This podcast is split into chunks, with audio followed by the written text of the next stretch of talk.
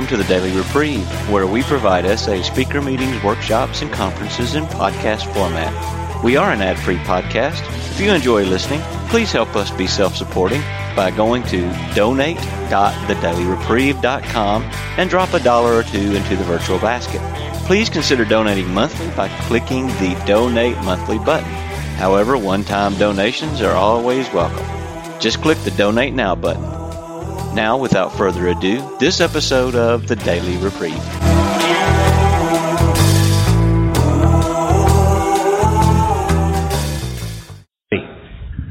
Welcome to this meeting of Sexaholics Anonymous. My name is Chris from San Antonio, and I will be your facilitator along with Tamo for this session. I'm joined by. I'm Tamo Sexaholic. All right. From? Amsterdam, Netherlands. The name of this meeting is Disclosure Issues. Please take a moment to silence all electronic devices. If you need to use yours during this meeting, please take it outside. We ask that you not make any personal recordings of this or any meeting. Please join me in a moment of silence followed by the Serenity Prayer. God, grant me the serenity to accept the things I cannot change, courage to change the things I can, and wisdom to know the difference. Thy will, not mine, be done. In the spirit of carrying the SA message, this message, this meeting is being broadcasted live on the internet and is also being recorded. If you are not, if you are not sure that your share will be appropriate or on topic, please participate simply by listening. The broadcast and recording equipment will not be turned off for any reason. If you wish to share, please speak directly into the microphone so everyone listening can follow you. If you wish not to be recorded, we invite you to participate by listening or attending another session. Please do not touch any of the recording equipment. All right. We will each share uh, our experience about disclosure for about 10 minutes, and then we will leave 25 to 30 minutes for sharing and closing announcements. And so Tama was listed first on the Okay. Um, I'm Tamo Sexaholic. Sobriety date January 12, 2011. Uh, it's great to be here. I'd like to start with reading a part of the white book. Uh, it's uh, from To the Newcomer. It's uh, a caution. Uh, we suggest that newcomers to Sexaholics Anonymous not reveal their sexual past to a spouse or family member who does not already know of it without careful consideration and a period of sexual sobriety. And even then, only after prior discussion with an SA sponsor or group. Typically, when we come into the program, we want to share our excitement with those closest to us and tell all right away. Such disclosures might injure our family or others. Uh, and then it goes on to say few, few things can so damage the possibility of healing in the family as a premature confession to spouse or family where sacred bonds of trust have been violated. Unwittingly, such confessions can be attempts on our part to dump our guilt, get back into good graces, or make just another show of willpower. Great caution is advised here. Um, yeah, when I got into the program, um, I was divorced. I had a son. Uh, I was at the time 10 years old. So I think I, it's very clear then if you're acting out all the time, it was damaging to my son because I was like, when I was with him, I was all the time like scanning and not being attentive to him. So he was, yeah, he wasn't getting the emotional connection and the, the, the nurturing he needed. And, um, and then I got into recovery and I had all this time to spend on recovery, go to meetings, take phone calls, receive phone calls. Um, so I started asking old timers what to do about the situation with my son. And an old timer suggested that I simply tell him. I was sober then. I was, uh, I think I was a year sober, and I had worked the steps. And he said, "Well, tell him, because for him it will be clear why you are picking up the phone. That is not that you're not paying attention to him, uh, that you just need to do this for yourself, and also that you're trying to get well so you can be a better father for him. Um, so I heard that and I thought, wow, this, this is hard. I felt very hard to go to my son and just look him in the eye and tell him, uh, uh, yeah, look, uh, this is what's going on. So, but I was willing. And um, when he was at my house, I was divorced, so uh, I would take care of him uh, a couple of days a week. And when he was there, um, yeah, I still remember him sitting on the couch and me on the chair and um, just like saying, well, you know, I got to tell you something. And uh, I told him I was a sexaholic. That meant I had to go to meetings. That meant that I, I had to pick up the phone a lot. And that uh, it had nothing to do with him. That I was aware that I had been um, a father who was, was unattentive, who, who hadn't been there enough for him, and that he deserved a better father, and that I was working on that. So it was also part immense. And um, it was very scary to do. I prayed, I prayed, and I did it. And his response was very positive. Um, I don't know if he was really codependent, but he, he was very like uh, uh, open in it and very just like it was normal, like it was normal that your father said something like that. And um, so we, we, I told him he was okay with it. He said no problem, I understand. So and the advantage was from that that day on, I could tell him, look, uh, we, I know we're here at the zoo, but I got this call coming. Are you okay that I take it, or I have to take it? So that was a real help. And um, over the years, uh, he really got his issues and he, he became sick himself. He got some mental problems, he got some addiction problems. And it was very helpful then that we could really share. So I could really talk to him about my stuff, what worked for me. And it was like a bit like a newcomer that we could really relate. So it, it helped to keep open the relationship with my son. And starting my amends to him by trying to be there for him and by, by being a good father.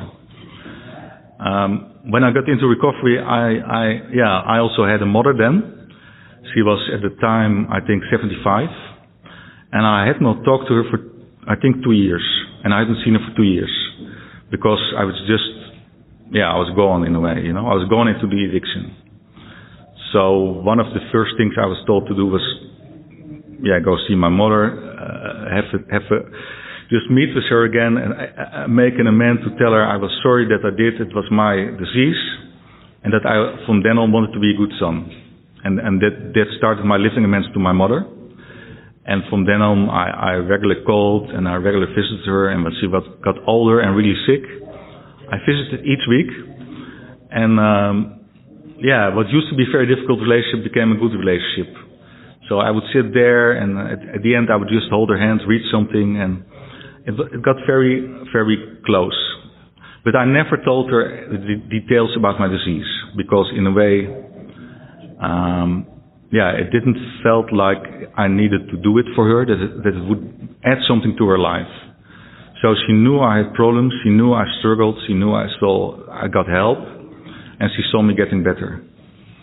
Um, but with her, I never shared, and I, it wasn't suggested to me to do that. And then my wife, um, I met her when, when I was in the disease. So at the time, I was still, um, I was in other programs, but I was still acting out in this one. And um, at the time I met her, I was like dating four or five other women, or I was having relationships with them. And then I met her, and after a few weeks, I felt like something inside me said to go for her. So uh, uh, it became a steady relationship. And I told her very quickly that I was in SA and that I uh, was trying to get healthy and um, yeah, that I was working a program. I, needed to because I was going to meetings a lot and uh, and she was okay with that. She said, well, you know, I've always dated sexaholics, only they never told me that they were, you know. So in a way, she, she said that this is a step up. And this is one who is uh, out front, he's honest. And um, yeah, I tried to be honest with her. And um, uh, yeah, but I was still getting into recovery in SA at that point. I was still in denial about the power of lust, that they say it's a disease of lust. So basically, I was still not really sober in the beginning without knowing it.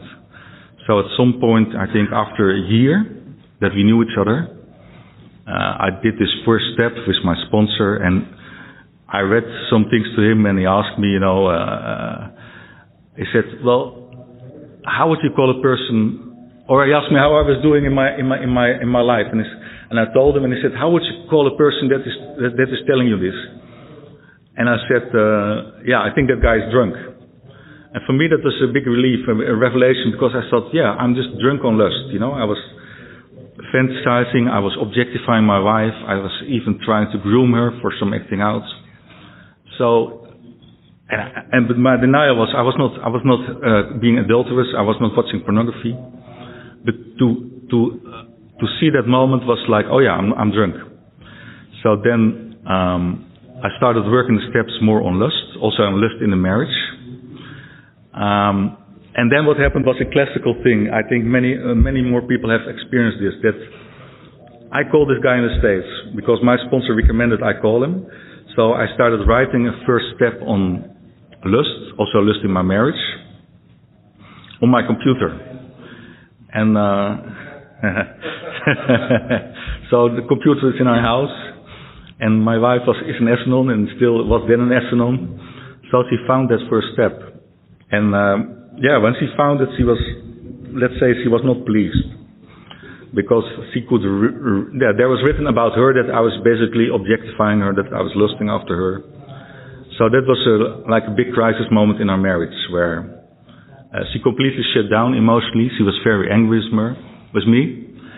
And yeah, like I was taught then, just to try to show her love and tolerance. And so not to manipulate her, which was one of my big things that I would always try to get her to change her mood so that I would get the approval I, I needed, I deserved, but just to let her be and, um, yeah, just try to be a good husband and go on from there. And, and just bear, just bear it out because he was not talking to me. She was ignoring me. Uh, she was sleeping in another room.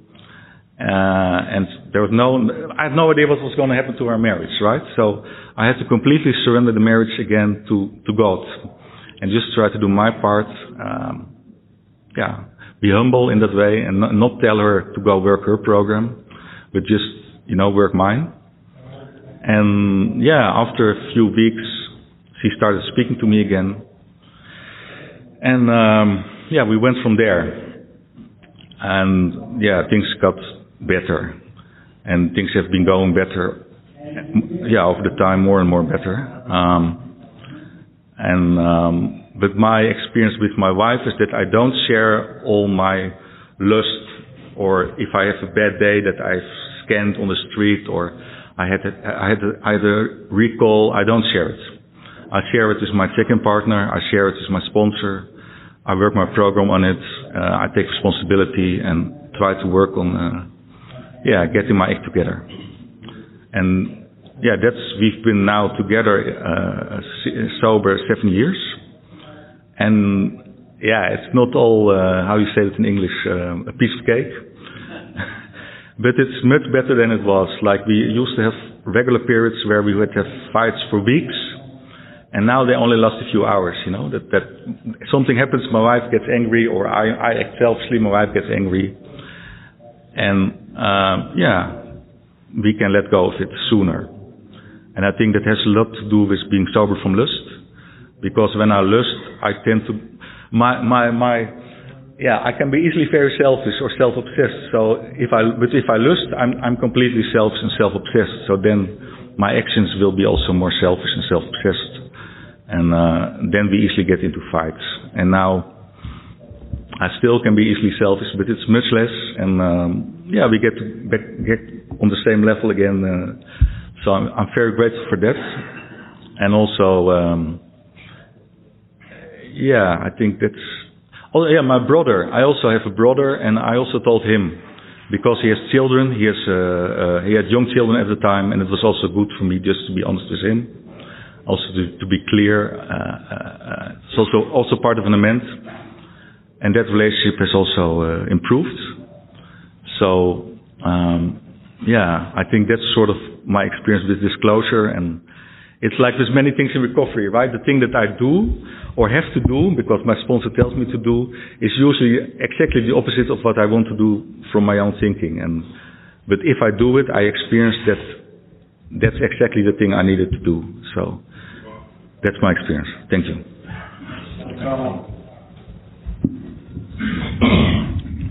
I'm Chris. I'm a sexaholic. Hi, Chris.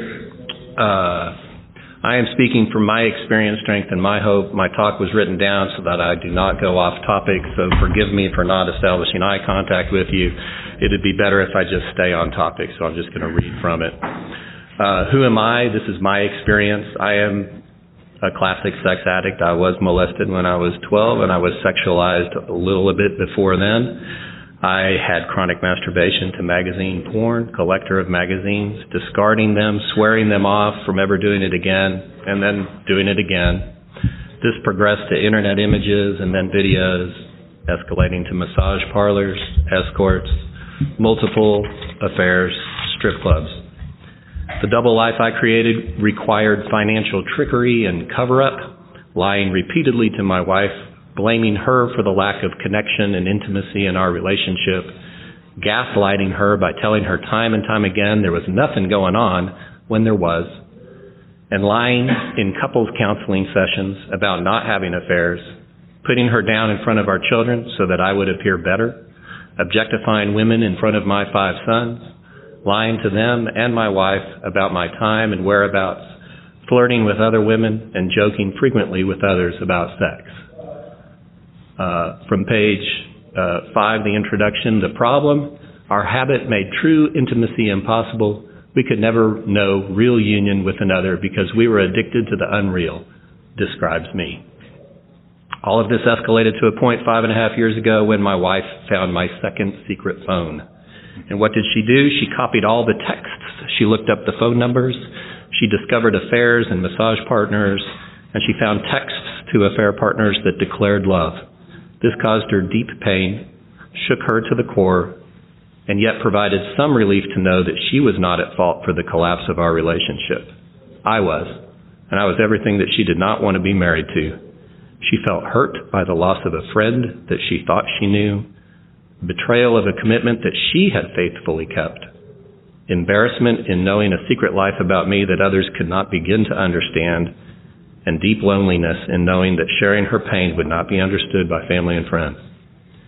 She packed our children up for camp, and one week after finding my phone, calmly informed me of her discovery of the phone and the need for a divorce. She told me that she thought I might be a sex addict. She was clear in telling me that she hoped I would get help. She was clear in telling me that this was my problem, not hers. She was going to the coast to stay with her mother for a few weeks to give me time to move out she told me not to call.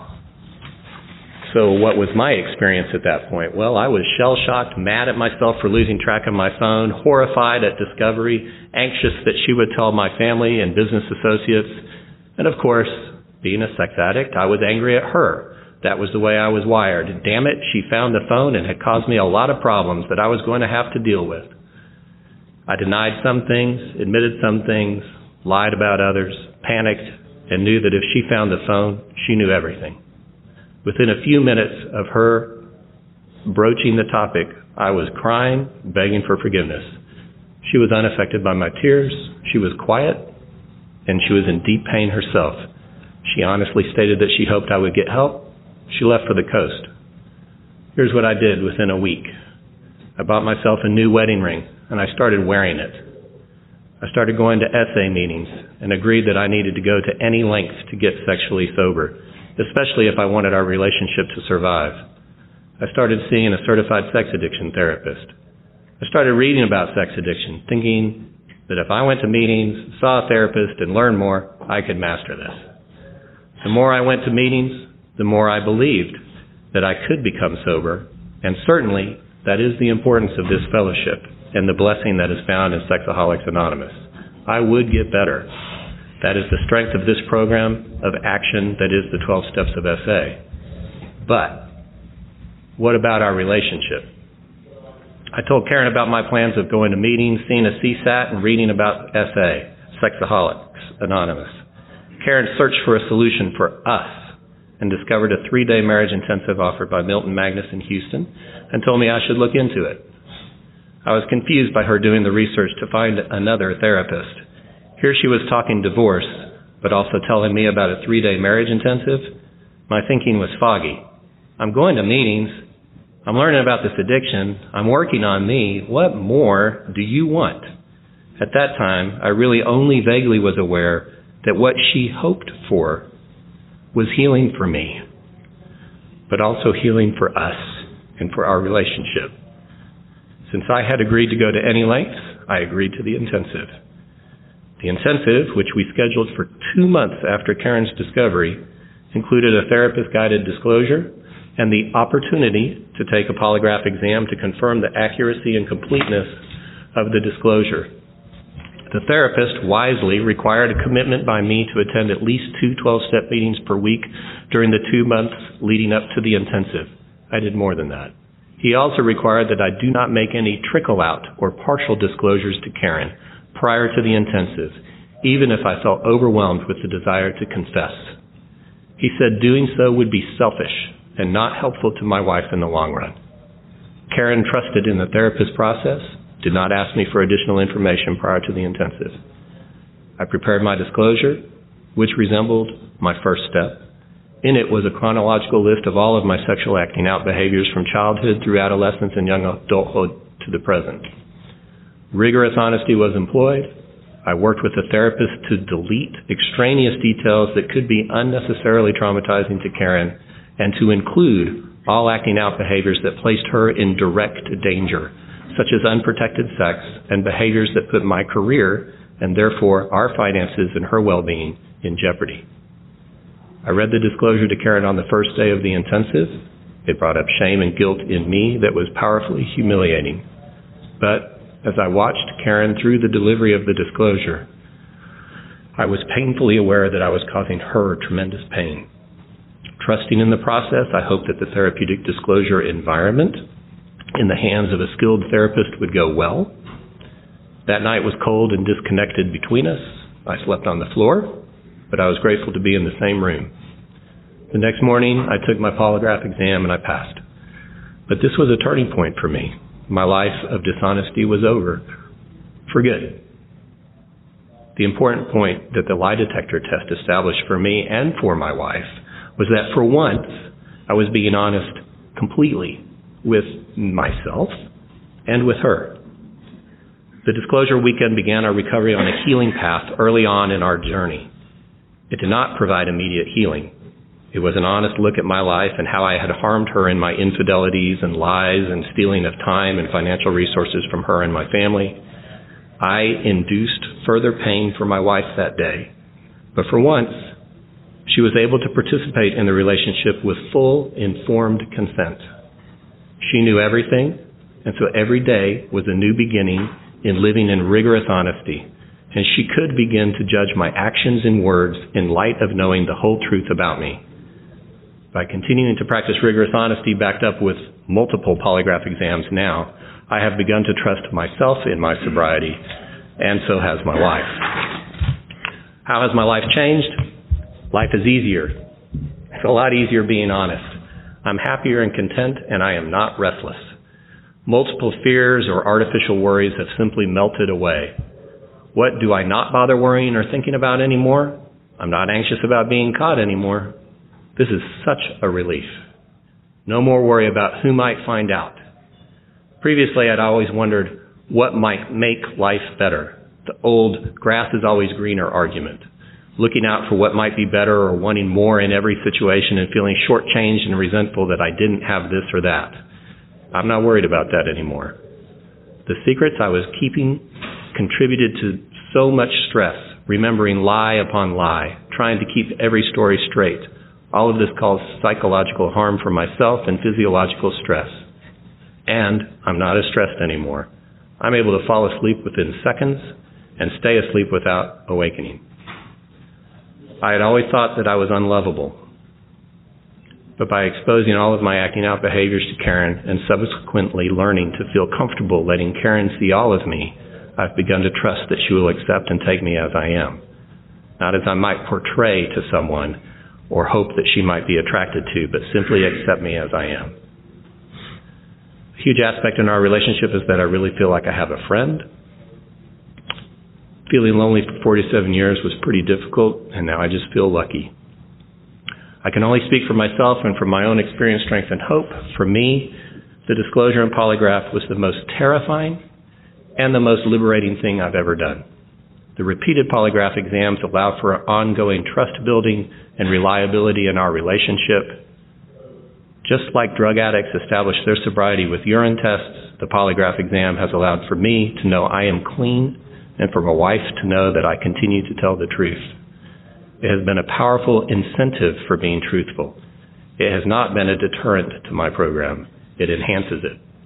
I am certain that without the disclosure, I could not have restored my marriage and learned how to grow in true intimacy, honesty, and joy with my wife on a daily basis.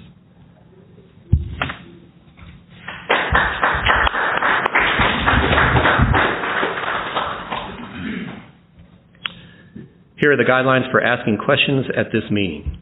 If you would like to share, please come up and talk into this microphone because we are recording it.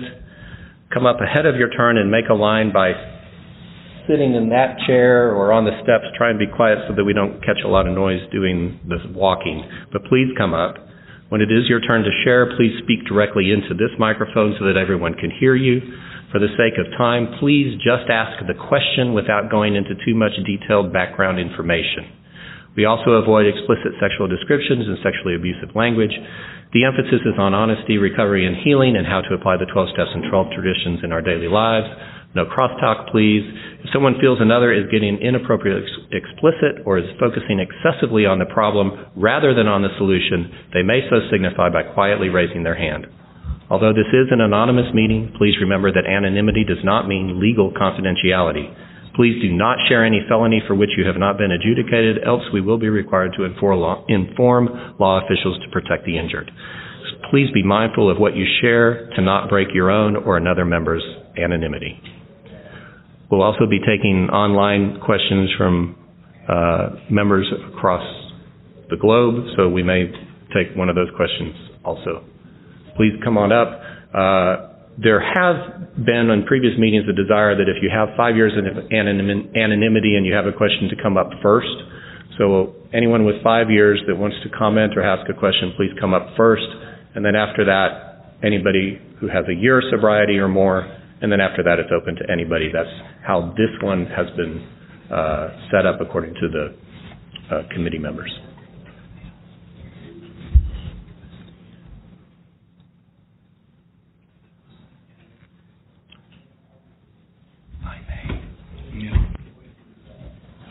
Question. Yeah, go right ahead. I'm Mike uh, Sheffield, a sexaholic, and I'm very, very grateful to be a sexaholic. And by the grace of God and SA, I'm a happy sexaholic, and I've been sober since October 1999. Uh, I like this topic, disclosure issues. I don't like the last part issues because they're not issues for me right now. They were when I first uh, met with my therapist because I did a first step inventory the following day that I got arrested for soliciting a prostitute. And I remember very clearly when I met with my therapist, he said, Does your wife know yet? And I said, No. And so the I met with him two or three days later, same same question, no. Next week when I met him, no, she doesn't know. And he said, don't bother coming back until you tell her. So I wrote her a letter, gave it to her on Monday night, and uh, about 11 o'clock at night with my grandson with her. And it said that I had a problem with pro- pornography, masturbation, and uh, I was arrested for soliciting a prostitute and it was about three quarters of a page long. Took me about five times, five, five, ten times to write it. When I gave it to her and she read it, I had my bags packed in my van, expecting to be kicked out, asked to leave. She looked at me with daggers in her eyes. Uh, if you ask her, they're not da- they weren't daggers, but for me they were. She says, "Okay, I want to help you get, I want to help you get through this. And it just blew me away. And I wanted to say, but, but, but. And so in my infinite quick wisdom, Mike said to her, Good, because tomorrow I'm meeting with my therapist and I can't go see him unless you're there. And that was awful. that was a wrong thing to say. So the next day, she told him what was in the letter, read it to him, and and one of the things he told her, he said, when he's ready to tell you what went on, what's been going on with him, we can do it here and we'll let you know. Because she wanted to know everything that went on. And then I got involved in a couples group and some friends knew about what was going on. And, uh, one of my friends in SA and one of her friends in she, uh, her and her husband said, well, we are going to have Thanksgiving dinner, which was almost, uh, shortly after we got in the program. And you're coming and we're going to invite you out on a Saturday night. And you're going to disclose to Sue everything that's going on. And my wife was not sure, but she accepted it. And I remember meeting that night. Actually, it was almost a year and a half later. Almost a little over a year later. And I just barely finished my fifth step. Reading it to my therapist. Okay. Well, I'll make this quick then. Uh, I shared with this couple my my step, my anything that she wanted to know, and she asked me every question. I shared it honestly, and then his wife asked me a few more questions, and he did too. And I tell you, that was the most freeing experience I've ever had. And I've shared everything that I've done, not all the details, with my wife and we just celebrated 45 glorious years of marriage. And that I owe it to the God in the program. Thank you.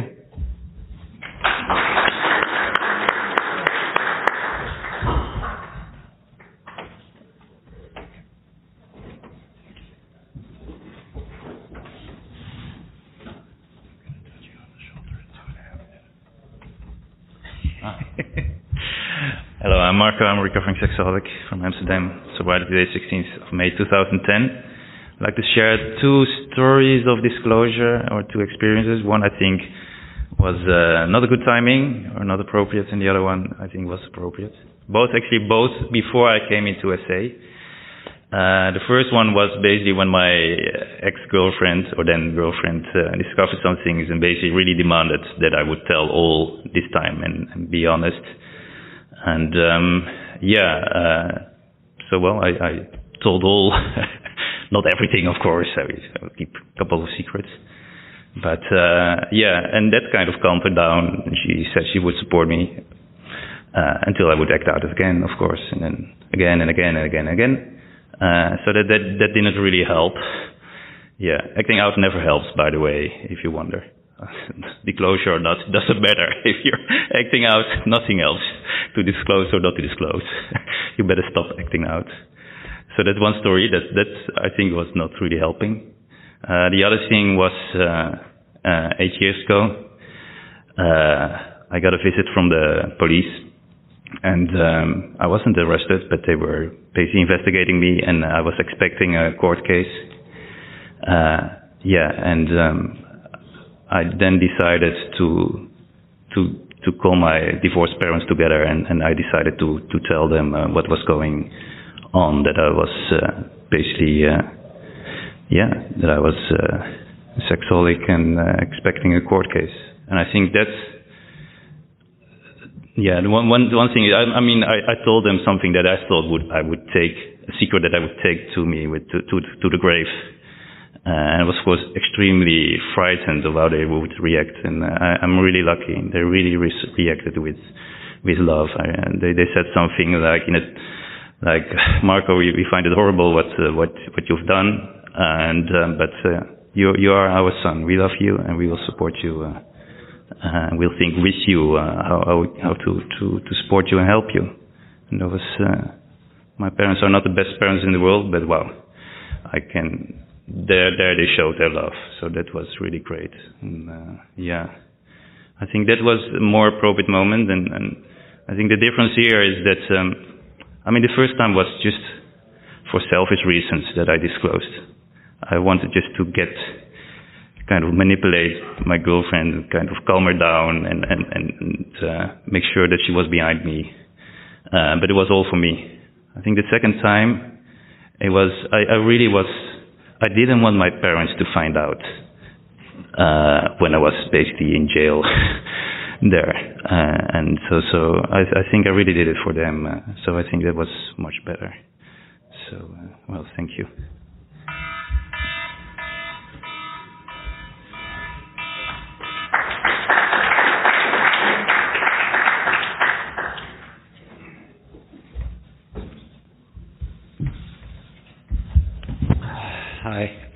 My name is uh, Isaac.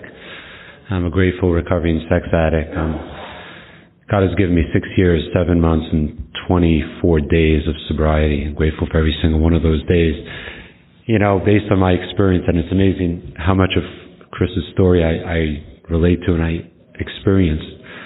And I'll go through some of that uh, if I have the time. Is um, May 20th, 2011, I got a call from my wife saying that she knows exactly what I've been doing. She had hired a private investigator and that she was divorcing me and, uh, you know, to come home and, uh, you know, and, uh, I felt a rush through me that finally all of this has been out in the open now. I almost felt like the addiction rushed out of me, not even knowing what I had.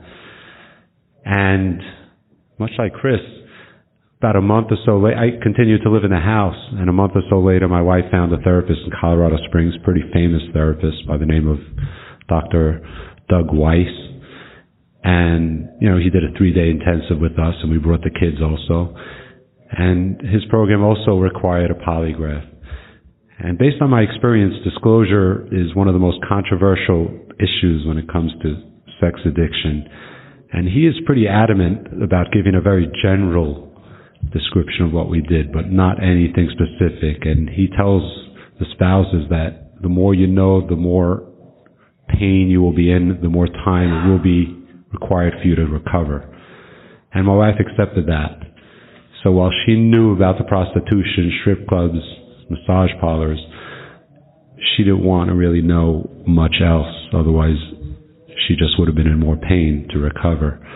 And that remains a controversial issue based on my experience. And there is no, I don't know if there's a right answer. I don't know if Dr. Doug Weiss has an exact answer. And a few months ago, even in my sobriety, I uh, was riding around in the park and a woman stared at me and I stared right back at her. And I actually rode around the park again and saw her and actually went up to her and gave her my phone number. And that was it as bad as that is. I didn't disclose that to my wife right away, and I went through the proper channels of my sponsor, my therapist, and the guys in my group, and told the story again and again. And nobody said to disclose that. Okay. One part I left out is much like Chris, I've been through about 10 different polygraph tests, at least, every year, uh, twice a year the first year or two, and then once a year. Um, I think it was four times the first year, every three months. And one of the questions is, have you initiated contact? And I'll finish up real quick. Have you initiated contact with a spouse, with, with, with someone, you know, the opposite sex? And I had to answer, I would have had to answer yes to that. So I decided before this next polygraph test, I would have to divulge that to my wife, to my wife. And I told her, I said, there was inappropriate contact with, with this, with a woman and she got very upset. You know, um, long story short, we were having issues for a couple of years, um, and we recently did get divorced. That was the direct point of it. And I don't know what was right or wrong. I don't have answers to that. Um, you know, so the issue is a controversial issue. I, I recommend, based on my experience, only my experience, to get professional help before any disclosure, past, present, is done. Thanks for letting me share that.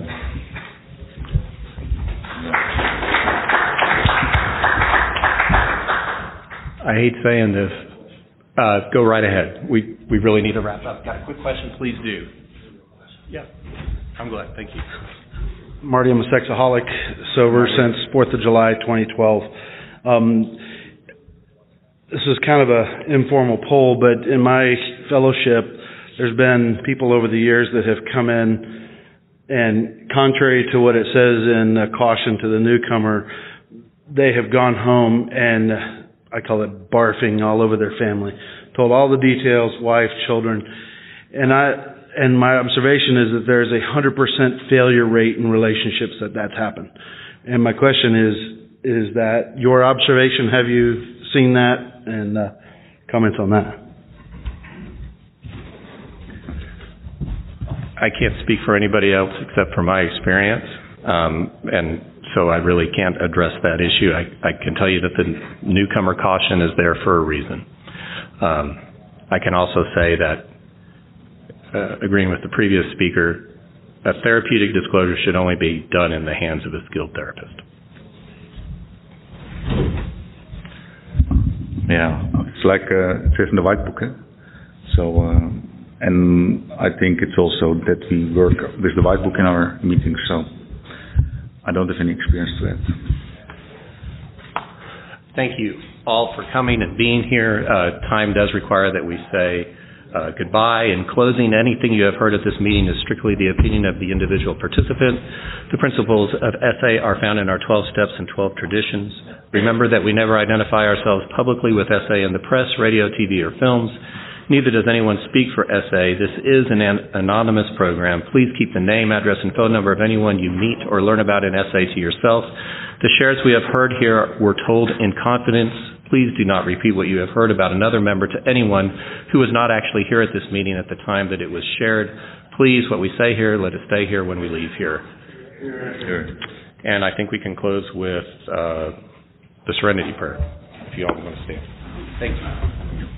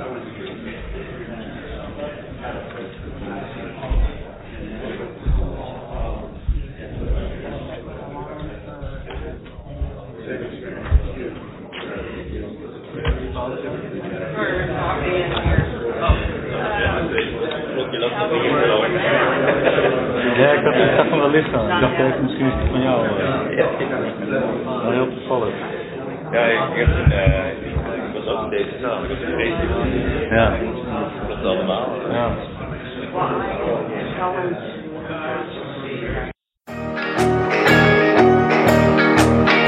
I would like to thank you for listening to this episode of the Daily Reprieve, the best source for experience, strength, and hope for SA members. Please subscribe to this podcast to be alerted of new episodes. Please show your support by donating to the Daily Reprieve by going to donate.thedailyreprieve.com and choosing either monthly donations or a one time donation by clicking Donate Now. Thank you for listening and stay tuned for the next episode of The Daily Reprieve.